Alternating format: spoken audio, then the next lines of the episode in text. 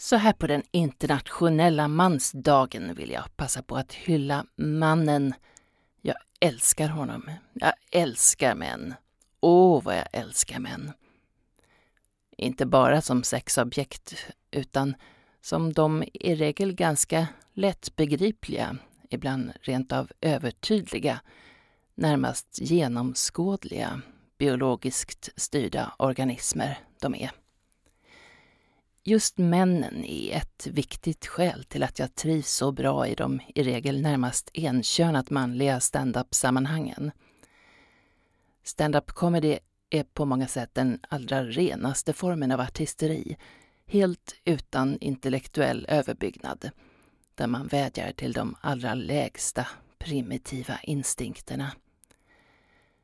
Det är något så rörande i dessa naket bekräftelsetörstande stackars pojkar i 20-årsåldern som ställer sig på den där lilla scenen med en mikrofon och med en massa ord egentligen bara säger Se mig, skratta åt mig, älska mig. Sen är det ju också skönt att slippa onödig konkurrens från andra kvinnor så att man kan koncentrera sig på den betydligt enklare uppgiften att behaga männen. Kvinnor har jag ju inget intresse av att förföra eller ligga med. Alltså, jag kan göra undantag, men som regel. Jag kanske inte vill ligga med alla män heller.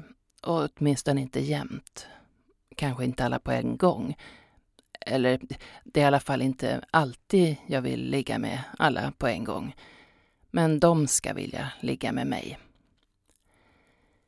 Ibland har det slagit mig att jag kanske i själva verket är slav under patriarkatet, fast det inte är så jag vill se mig själv.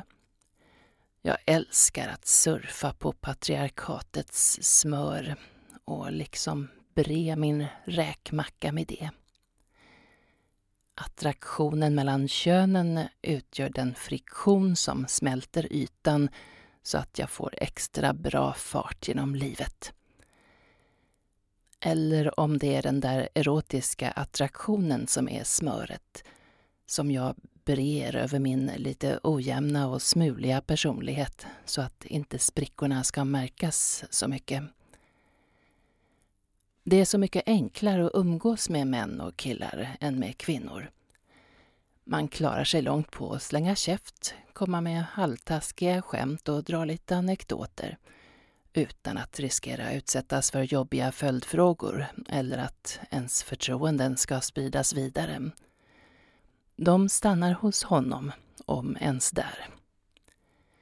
Det kan ju uppstå pinsamma tystnader till följd av killars lägre utvecklade sociala kompetens. I sådana lägen kan man passa på att hålla en liten monolog där man, ungefär som jag gör här ikväll för er, förklarar sakernas tillstånd så kallad mansplaining. Eller så kan man ta initiativ till sex.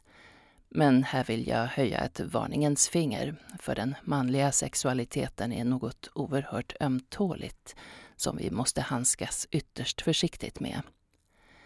En man som ertappas med att inte kunna, fast han vill, kan drabbas av irreparabla skador på sitt självförtroende och hans stackars känsliga könsorgan kan ju ibland bete sig som en skrämd kanin. Ja, inte är det rumsrent heller. Det gäller att vara utrustad med stort tålamod och en förmåga att sätta de egna behoven i andra rummet. Det är även bra med vältränade muskler i läppar och kinder, för ibland kan man behöva suga så man får mjölksyra. Ja, det gäller ju framförallt de äldre männen. Er ungdomar får man ju tvärtom akta sig för att snutta på alls om det ska bli något roligt kvar. Där är det liksom en osäkrad granat man hittar i kalsongen.